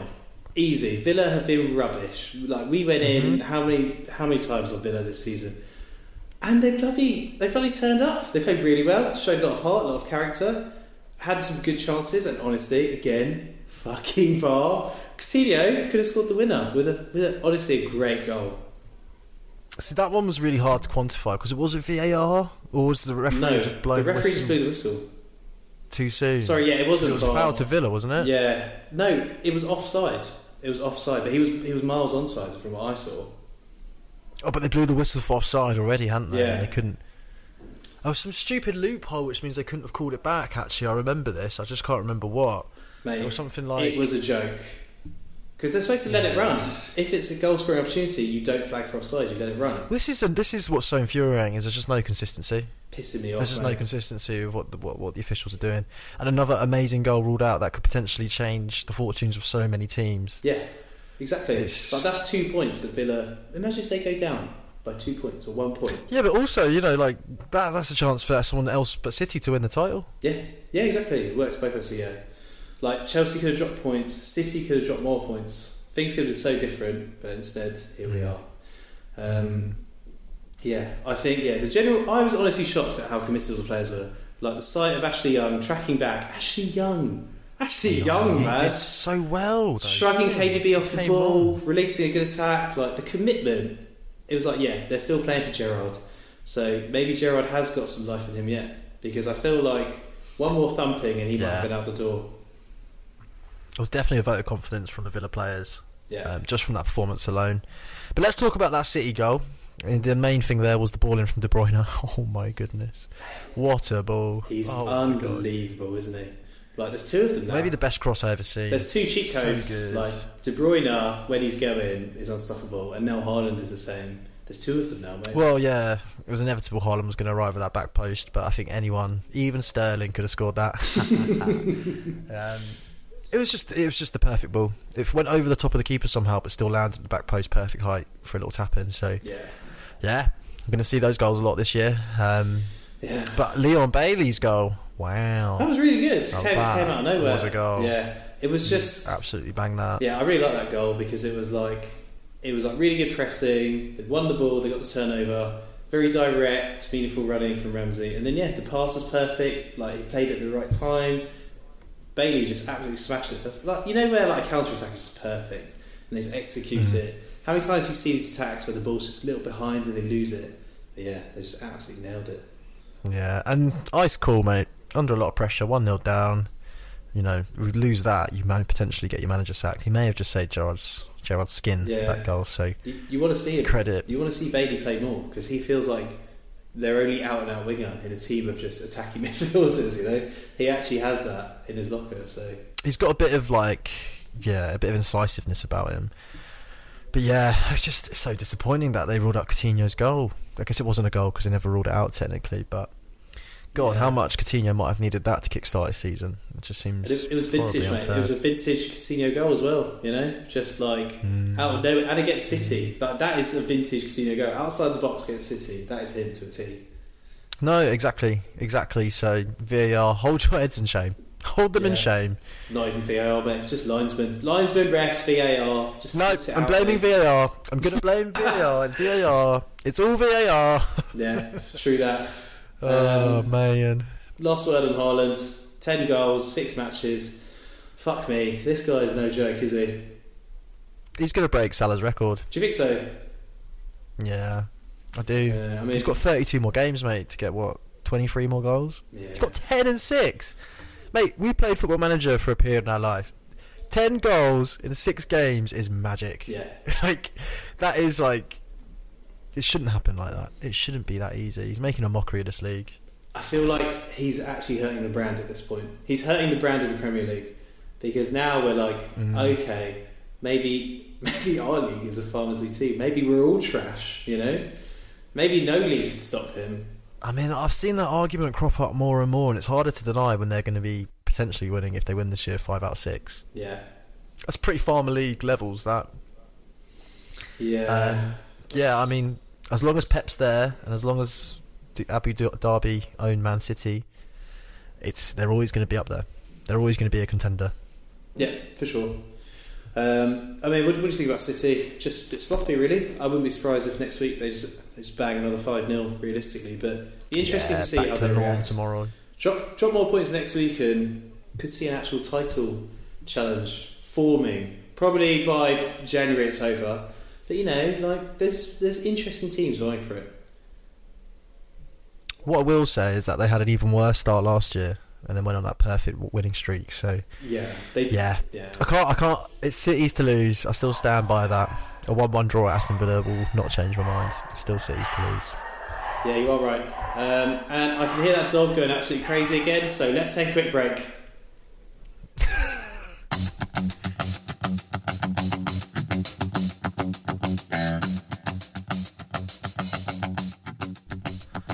And we are back for the most boring segment of the pod. Um... I'll be happy to skip it, mate. Full disclosure, I'll be happy to skip it. I don't have yeah. good things to say for this bit. We struggled last week for the nil-nils, and there seemed to be a couple more this week. So we're going to yeah. do our best, gang, uh, late listening gang who are still here. So we're going to start with the most exciting of the three, Wolves versus Southampton. um, Bear in mind, there's one goal. One in goal. These two games, yeah. So we're gonna we're gonna wax lyrical about this one goal. We're gonna be clutching for the next twenty to half an hour, but let's get it. Yeah. So Wolves versus Southampton, one nil. I feel like we could have predicted that result. Wolves are just looking very, very kind of dry in the goals department. Yeah. Well, yeah. I, this is their first win in twelve matches. So oh, is that right? I, that kind of snuck on me. Snuck up on me. That statistic, to be honest with you. I never really had them down as not winning every, you know, at least every four or five games. So mm. interesting, but in their classic Wolves traditional fashion of just grinding out the nils. I do feel like Wolves are still in a kind of transitional period where, you know, Bruno's kind of preferred signings were coming in, but there's still a bit of leftover from Nuno's days, and I don't know. I still feel like they're kind of in the they're kind of an in between stage at the moment. I feel like second half of the season we might see a much more threatening Wolves, because at the moment they just look a bit sterile up front. A yeah. lot of pretty passing around the box, but not a lot of kind of threat, to be honest. I you think know, against fair. Bournemouth they weren't fantastic, and Southampton again, you know, one goal for all the kind of domination that they had as well. Yeah, but you know they have invested in, you know, forwards. I mean, they had that that new guy, that two metre absolute giant, what Kalisic, Kalisic, Kalisic. Mm. Um, so they've invested pretty heavily in the kind of offensive offensive area offensive area oh my god, that Americanism from Joseph last week, mate, it's, oh, it's covered in it's you know on. The offensive line, man. Um, yeah but I mean, to be fair to that Kalisic guy, he did get substituted within sixty minutes, so I think so, it was an injury there, wasn't it? Ah, was it? Okay, I wasn't sure, but yeah, I was going to say that's not, it's not the debut you want. If it was an injury, that's a bit more fair. But so have you seen the news today? They're trying to sign Diego Costa. Stop. Really? Yeah, it's got to the point where they applied for a work permit, got rejected, so they've appealed it. Oh, watch this space. I would love to Which see that. Would be amazing. Just another shithouse in the Prem, a thirty-five-year-old Diego Costa. That would be outrageous, wouldn't it? Not not the guy I'd turn to if I needed goals, but I'd love to see it. I'm so here for that. Yeah, me too.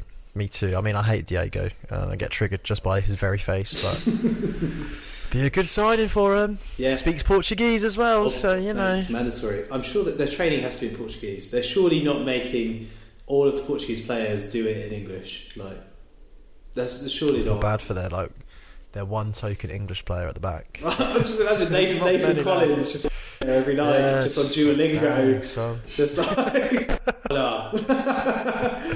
Obrigado.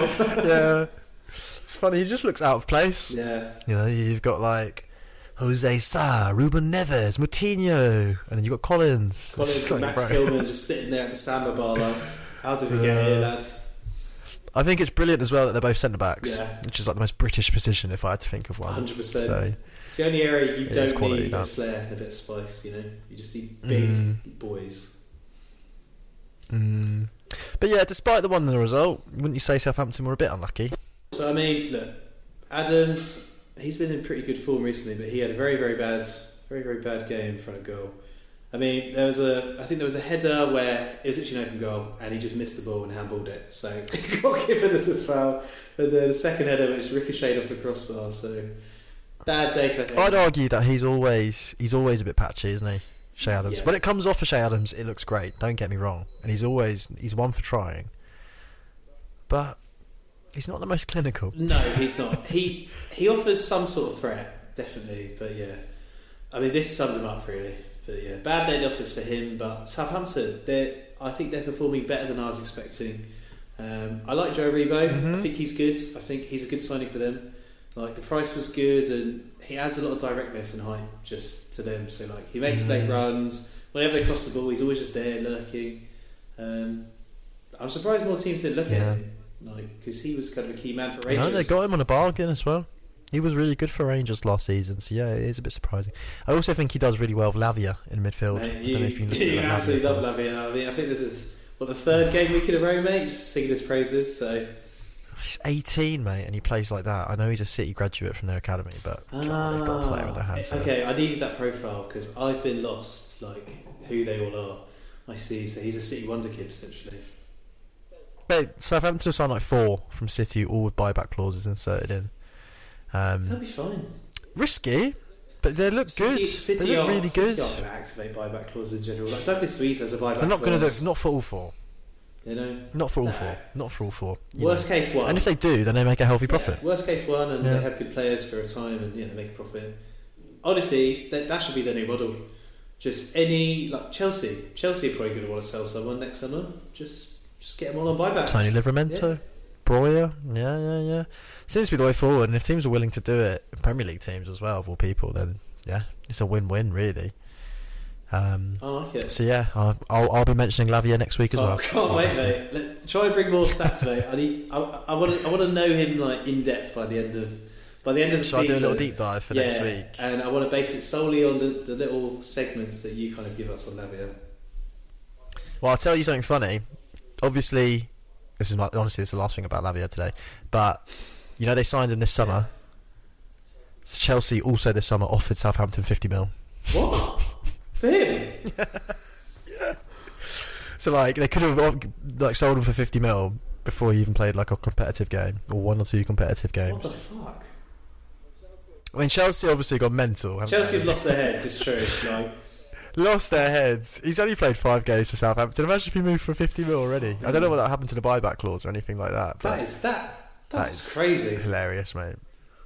That is hilarious in my opinion. I mean, the only other um, transfer I saw that relates to that was that I saw that deadline day Liverpool went ham for um, Caicedo um, of Brighton, offered like forty mil.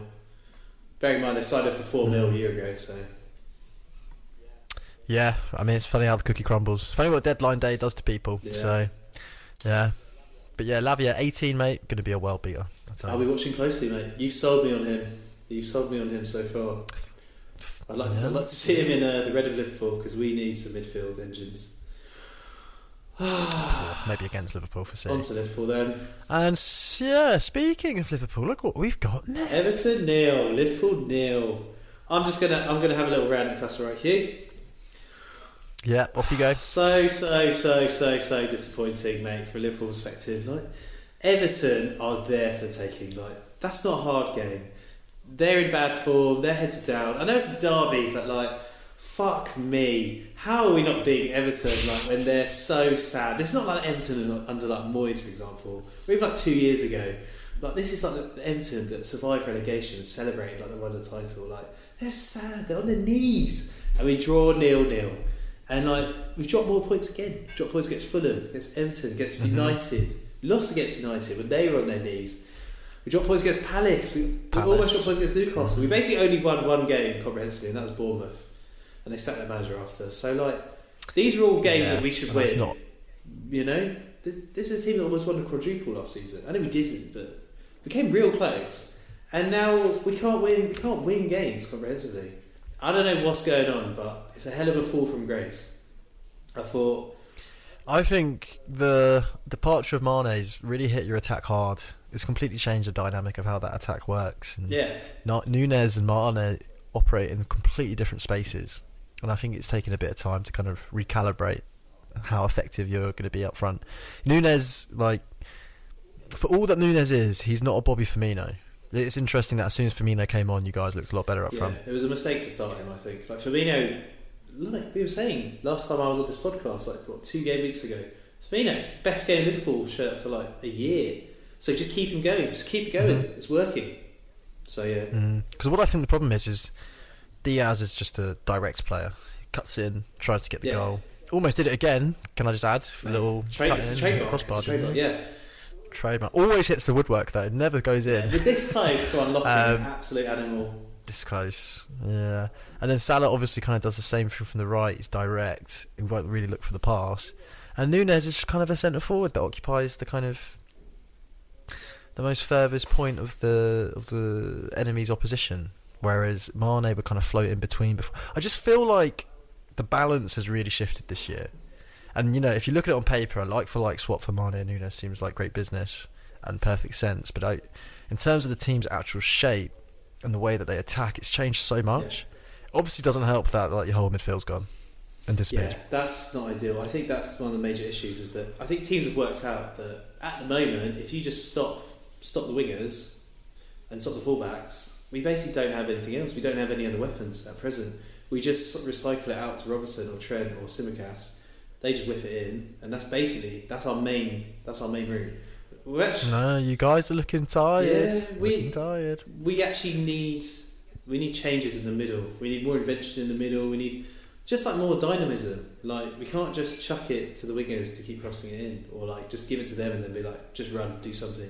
That's not that's not a good strategy. Mm. Surprisingly uh, easy to defend against. Uh, all of a sudden. Yes, yeah, and I think you know an Everton backline low on confidence. You really should have pressed that a bit more. Let's be fair to Everton. There was some heroics from Jordan Pickford. Yeah, there was some good saves. He, to keep he had a out. damn good game, unfortunately, you know, the, for us. The Nunes save sticks in the mind. That was a crazily good yeah. save. Um, and yeah, but alas, you should have done more. And the thing is, they had some chances as well where they feasibly could have won they the game. Did, I think that's the concern too. They had a goal disallowed. Uh, it's not like you dominated. Um, sorry, I was going to say they had a goal disallowed, which was uh, contentious, I think, to be honest. Quite tight offside. I was happy to see it, you know, given, but mm, yeah, yeah, we yeah, had a lot yeah. of chances. They had some pretty good chances too, and yeah, draw's probably a fair result, and that's just damning, damning, mate. We are a big. That's about, I was literally about to say the fact that it was a nil-nil, and we're saying that's a fair result is damning on Liverpool's part. Yeah, you know, so. Um, Yeah, I mean, hopefully Arthur Mello injects. We said he needed a new midfielder, and he seems to fit the bill, doesn't he? I'm not, I'm not feeling um, great about it for someone who's quite injury prone. Signing injury prone mm. players on a short term basis, chances are he's going to get injured and just, just sit there and just take some money. Yeah, yeah, but I mean, he's got cover, right? Well, you know, at least there is some depth. I'll be interested to see because yeah. we need something in the middle at the moment, and we went a bit we went a bit mad on the last day trying to sign like Saicedo. I think we tried to sign Zakari. I don't know. We just, we went for it. See, I just don't get that. I'm sorry, but like, if you knew from the start you needed one hundred percent a midfielder, why are you leaving it to the last day to panic? I just don't I get idea. that. I don't get that. It's poor form from F S G, which you don't often say. Yeah, and surely we... Um, I mean, Arsenal did it too, so obviously it's a thing. But like, why are we leaving it to the last day if that was a position you knew you needed to require and you're that desperate that you know you just go? I don't know. Maybe maybe things happen on the last day. Maybe suddenly agents start calling round and being like, "Oi, do you want Arthur Mello like on loan? We'll pay half the wages. Do you just want him?" Mm. And you know, maybe before mm. it was like permanent deal, no loan, and then suddenly it all changes and it all happens. Could be anything, but yeah, it doesn't seem like he was close to our first choice, and I don't think the buyback will get activated at the end of the year personally, but. I would love no, to be proved wrong. No. I would love that. You never know. It could be a well beater, but yeah, I mean, the signs aren't looking amazing there. But I still think he's good cover for a deadline day signing, considering that you apparently weren't looking for it until the last yeah. week. So you never know. You know, fair play. Last, uh, but you know, yeah. No, I was just about to say. I mean, for Liverpool, I think some very crucial running up until the World Cup now. You're six points behind us already. You know, had we beaten United, I'd be nine points behind after yeah. six points gone. You haven't been in a position already. Like that it's gone from title contenders to sort of like top four contenders to like the, the expectations are they're not dropping, but I'm getting more concerned that top four was a banker, you know, and now it's like if we carry on like this. Oh, welcome yeah, to the real world, my friend. Welcome to the, the real the world. Golden, the golden era is over, mate. What what an era it was. Um, and yeah, I just wanted to mention a final note on Salah. Um, he's been quite quiet this season, and he was he dropped off quite a lot in the second half of last season. Mane picked up a lot of slack in his absence, but yeah, he doesn't look that much of a goal threat, and he's not really getting involved. And I'm getting that horrible feeling that we might have made a mistake in the way that sort of Ozil and Aubameyang penned out, where they get the big contract, Mate. we get carried away with the hype, and then the drop off happens almost Mate. immediately. I mean, to be honest, the drop off happened before he signed. Like, has he been that good since AFCON finished? No, mate, he hasn't been that good this whole year. If you ask yourself honestly, has he really been a world beater since AFCON ended earlier in no. the year? I don't think no. he has. Um, but yeah, it is striking how similar to the Aubameyang contract that was signed in twenty twenty. It is so striking, off the back of you know a season you know, like, it was universal clamour that he should sign. Yeah, one hundred percent. You know, it, was, it wasn't even a thought process that maybe this contract is a bad idea. You're fully invested, like, he needs to sign. Like, that's the only question. Does it seem like a good idea now? Dare I say it? Six games, you know, this is... It's probably a bit early to be having alarm bells, but... I just don't know. I don't know if he's going to hit those levels that he's ever hit before. You know, how many goals and involvements has he had? I think he's probably at most got one goal, one assist. And six yeah, games. I think so. I think yeah, probably two is probably a good a good shout.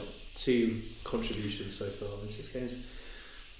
It's not it's not very uh, good. Six games, two goals. It's not look, it's not fabulous, but I do, I think there are wider issues. But yeah, you, you kind of expect him to just step up and just just you know just mm. just, just get the goals. You know, to carry us through this bad form, but there's a couple of question marks, and not the kind of question marks that I was hoping, hoping to have this soon. You know, yeah. like you always yeah. think it's not a question of how many. You always think like, oh, Arsenal so stupid giving that big contract. It was so obvious, and then maybe we've done it. Maybe we've literally done it straight away. And you know what the problem is as well. The other effect that has is obviously on the other players. Up until that contract was given, you guys, you guys have got a really solid wage structure. Yeah. You know, we had a more varied wage structure than you did with the Aubameyang-Ozil situation, and we finally just cleared them all out, which has, you know, proved to be completely the right decision. Maybe there's a bit of blowback for the Liverpool dressing room. It's honestly well. a good theory because yeah. everyone seems a little off it at the moment, and maybe that's part of it. Maybe they realise that. Yeah, you don't know. Yeah, he's not playing as well, and he's getting like what. At least one hundred k more than everyone else. Yeah, and when I was watching All or Nothing, what I didn't realise is like all the players talk about what they're yeah. earning. Like there was a really telling conversation. I think it was between Tierney and Odegaard, and Tierney asked how much Odegaard how much he was on, and Tierney was like, "Yo, what the fuck? Like I'm only on this." So it's definitely a conversation that they all have. Yeah, but it's quite normal because, like, again, if it was a workplace, you're doing the same job, and you find out someone's earning double you. Like, I don't think so. Yeah. Yeah, yeah, it's all about leverage with your agents and that, but I mean, I don't know. Do you think Mo's universally liked within that Liverpool squad, or do you think he's just bared with for what he brings to the team? I do think that Mo, the character, is really lovely, but Mo, the, the footballer, is just yeah, he's just a selfish guy. So it just it just it just depends which one. That's what I mean. Get. I wonder if the selfishness now combined with the big. The, the big salary is that, you know, causing a problem. I, I honestly believe Mane left in part due to the contract negotiations um, and, the f- and the fact that everyone was talking about Salah and no one was talking about Mane. Yeah, I think that helped him because he, he seemed like he was going to join Bayern before the Champions League final. Like it seemed like his mind was made up way before the end of the season. It's an interesting one. It'd be interesting to see how we look back on it in, like, in a couple of years. Whether, you know, this was a moment where we should have should have got rid of both of them, or we should have actually kept Mane, or just not given the contract. It'd just be interesting to see how it plays out. Like, imagine if if mm, we just have to that. let him go in two years. You know, like just like Aubameyang. Imagine that. You can't see it now, but stranger Mate, things have happened. Unthinkable, but stranger things have happened. You wouldn't have said the same about Aubameyang when he exactly. signed it. So watch yeah. that space. Uh, right, watch let's get space. into this last game. Newcastle nil, Crystal Palace nil. Boring, boring, boring. Um, ah. Boring, I mean, boring. The main talking point was the Mitchell own goal. Oh my days! Another V A R, absolute clanger.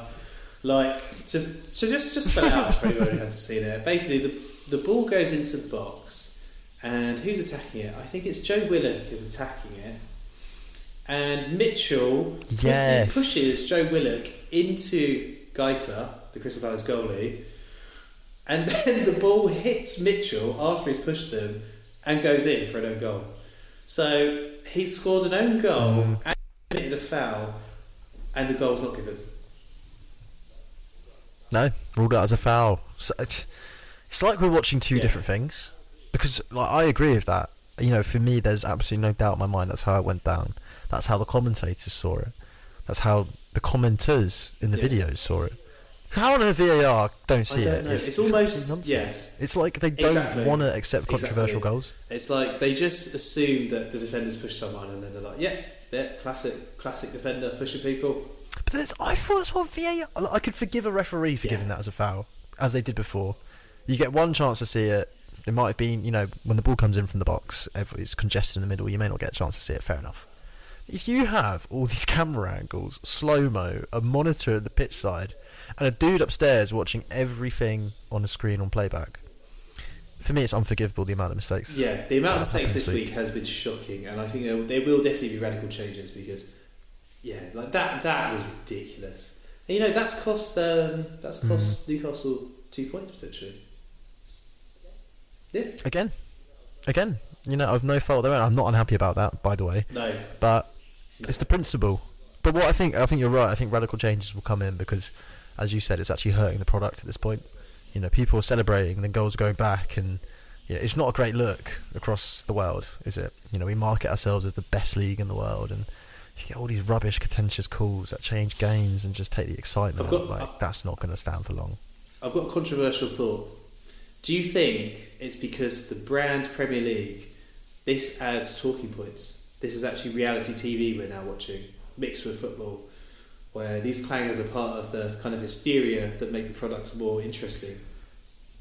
Yeah, but I, I'd argue that there'd still be talking points, because let's say, let's go, let's, let's use this example.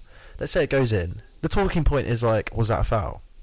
The talking point's still the same. It's just that the goal's gone in. Yeah, do you know what I mean? Fair. Like the talking point is still going to exist. I'm just trying to find reasons why this decision was so ridiculous, and that. I know, but it's, it's just incompetence, isn't it? It has to be because so many across the weekend are affected by just rubbish, rubbish calls. It's just, just it's just, just it's mind blowing. It's mind blowing to be honest. But yeah, hey, but anyway, you know, we're not in charge of it. Speaking of, right, Gaeta, I was thinking about this. He was he was in incredible form. Like nil-nil for Crystal Palace was actually a very, very good result for them because Newcastle banged down the door, and he was pretty much the only reason that they kept a clean sheet, um, other than that ridiculous decision. He's a good keeper, isn't he? You know, he's, teacher, he's been keeper. around for a while as well. Yeah, and yeah, I was thinking, is the, the starting goalie the single strongest position in the Premier League across all of the teams? Because you look at all of the goalkeepers that they have, and you can make a case to say that, you know, they're like top quality goalie, like genuinely, genuinely really good. Yeah. And you take the case of the promoted teams, you've got Dean Henderson, Bert Leno, mm. and Neto. Mm. Neto, Neto oh, played yeah. Barcelona for a bit. Yeah, when the hell did Neto arrive? No idea. Bournemouth? Leno's so obviously, I'm pretty sure Leno's, correct if I'm wrong, but doesn't he have caps for Germany? He might. Oh, and yeah. then Dean Henderson, yeah, yeah, ten minutes time before he gets capped for England. So that's the promoted teams. Okay. Who's got the weakest goalie? Don't know, mate. Don't know. Fabianski? Fabianski's quite solid, though. Yeah, Fabianski's quite take. solid. I know. I think I'm just being ageist there. They're all good. I mean, yeah, Newcastle upgraded. Alisson? Nod. So he's... Mendy! Mendy! Mendy, our current form, mate, is wobbly. Bloody Mendy, isn't it? It's got, it's got to be Mendy. Mendy. Right, well, on that bombshell, that's just a little ode to uh, to Joseph, mate, to kind of close it out. Um, right, last point, I guess, on Newcastle. Um, I think Eddie Howe just deserves a lot of credit. Like, they're really, they're a really hard team to play against. At Bournemouth, he uh, he could not coach the defence, and he seems to have gone away and really worked on that because now Newcastle are extremely hard to score against, and they're starting to add major firepower with Isaac and, you know, Maxman going up more levels. So they are a serious team, and a lot of credit needs to go to Eddie Howe for that because he's improved his own coaching um, since the Bournemouth job and this job, and I think he's doing tremendous, tremendous work, really. Yeah, I have to agree there. Um, I wonder if like he just doesn't have as much say in the transfers, which is to his benefit, because I don't think he did some great transfers in his final season at Bournemouth. Yeah, that's fair, because yeah, um, you've got, you've got Ashworth there now, so makes sense. He's a very good coach, though, isn't he? They're playing good football, they look organised, they look like they've got a plan, well drilled. It's just all the things you don't associate with a Newcastle team. Like, where's the laughingstock Newcastle gone? I know, I mate. Where, where is Neymar? No. Where is Neymar in all of this? Where, where is Neymar? Where is the Mbappe offer? It's ridiculous. We're, what's up with these sensible signings? So, yeah, credit where credit's due, and yeah, I mean they should be aspiring for top four as much as anyone else. In yeah, this mate. As a Liverpool fan, they have me concerned. Yeah, as an Arsenal fan, they've got me concerned. You know, like don't need a top seven or a big seven. We certainly don't. So, hopefully they get some losses soon and re- revert to the norm, but it just doesn't look like it. They I look think they hit a mistake, so. sadly. Yeah, yeah, fair play, well, Newcastle. Newcastle. Um, yeah, mate, we did it. We did it. Another ten. Um, Number ten. It's been eventful. I just want to apologise in advance. We have had a few yeah, technical we, issues while uh, with our new setup, so you may hear a couple of yeah, inconsistencies in this one. I'm going to put it down to the very poor Wi-Fi and very noisy neighbours in this flat. So yeah, yeah, production's going to yeah. have a, a a very tough job after this. That production team that yeah. we have. Mister Editing Wizard is about to enter the game and get this locked in. Um, late night for someone. So yeah, as oh no, it's going to be a late one. It's going to be a late one to get this out. Oh goodness me! But as always, it's been a pleasure, Jack. I hope you do Thank settle you. into Porto. Thank you very much. Um, I'm feeling good. I'm liking it here. I'm going to go to a Porto match. I've decided. I have to. So have to. I'll yeah, let's do a special. We need to fill our midweeks with something. Yeah. And uh, I'm going to shamefully plug our socials because we've we, we've struggled to do that at all. So, guys, follow us on Instagram. I don't even know what the don't we, mate, handle he's, is. He's shot to play. We don't know on Instagram. Follow us on Twitter. Oh, no. Do we not? Yeah. Oh, we're lacking. Okay, follow us on Twitter instead and engage with us. Let us know your thoughts. Um, it would be great. It'd be great to hear from you guys. Yeah. So, thanks for everyone.